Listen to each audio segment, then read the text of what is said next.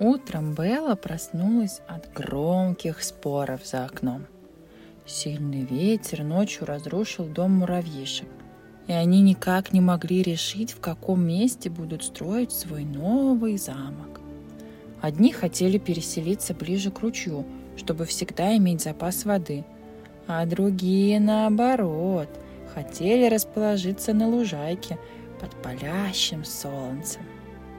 Белла выбежала к ним и, жмурясь от ярких лучей, пыталась разглядеть крохотных соседей. Она старалась подойти поближе, как внезапно услышала недовольный крик. «Эй, смотри, куда идешь!» Белла опустила глаза и увидела, что чуть не наступила на ее первого знакомого, вожака муравьев Вуни. «Форти? Ой-ой-ой, простите, пожалуйста, я не хотела!»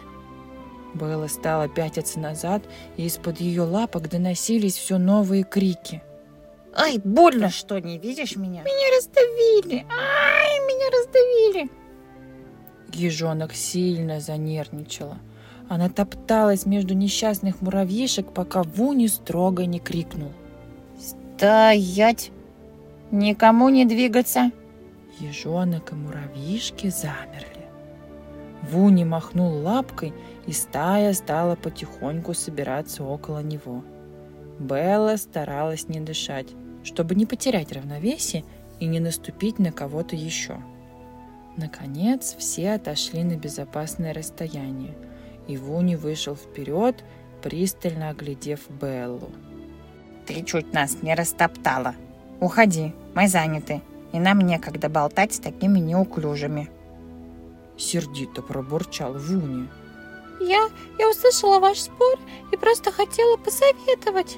Но муравьишки уже отвернулись и продолжили дальше бухтеть и спорить. «А что ты хотела сказать?» Спросил едва слышный голос из-под травинки осоки. На другом берегу ручья я видела подходящее место для нового дома муравьев. Меня никто не слушает, потому что я неуклюжая. Как же никто? А я? Белла отодвинула травинку. Там был крохотный муравьишка. Он был еще меньше всех остальных, и его было очень трудно разглядеть. «А почему ты меня слушаешь? Как тебя зовут?» Шмыгая носом, спросила Белла. «Моки, ты не кажешься мне неуклюжей. Просто ты не похожа на нас и сильно больше. Хотя все тут больше меня». Грустно вздохнул Моки. Поэтому меня не берут на стройку. Давай я тебе помогу построить дом для всех. Мы вместе станем отличной командой и поможем друг другу. Я буду носить тебе веточки, а ты их аккуратно складывать.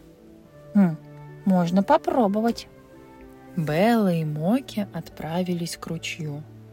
Ежонок на своей спине перенесла муравьишку на другой берег – и старательно подносила все, что ему требовалось. И прутья для основания, и еловые иголки, и небольшие сухие листья. Иногда Моки не хватало роста, и тогда ежонок поднимал его на самый верх стройки, а муравьишка руководил и не давал Белли разрушить их постройку неловкими движениями. К вечеру дом был готов.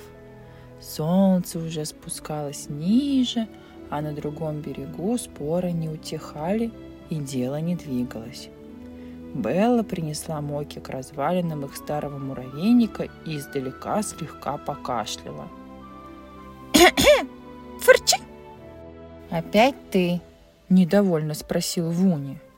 Мы с Моки построили вам новый дом. Пойдемте покажем. Муравьишки удивленно зашептались, но все равно пошли за Беллой к ручью.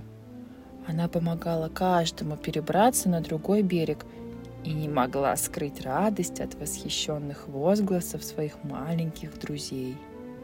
«Но как вам это удалось?» – недоверчиво спросил Вуни.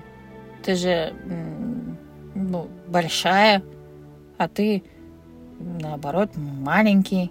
И Вуни кивнул в сторону Моки. «Самое главное – быть командой и находить свои сильные стороны», гордо ответила Белла.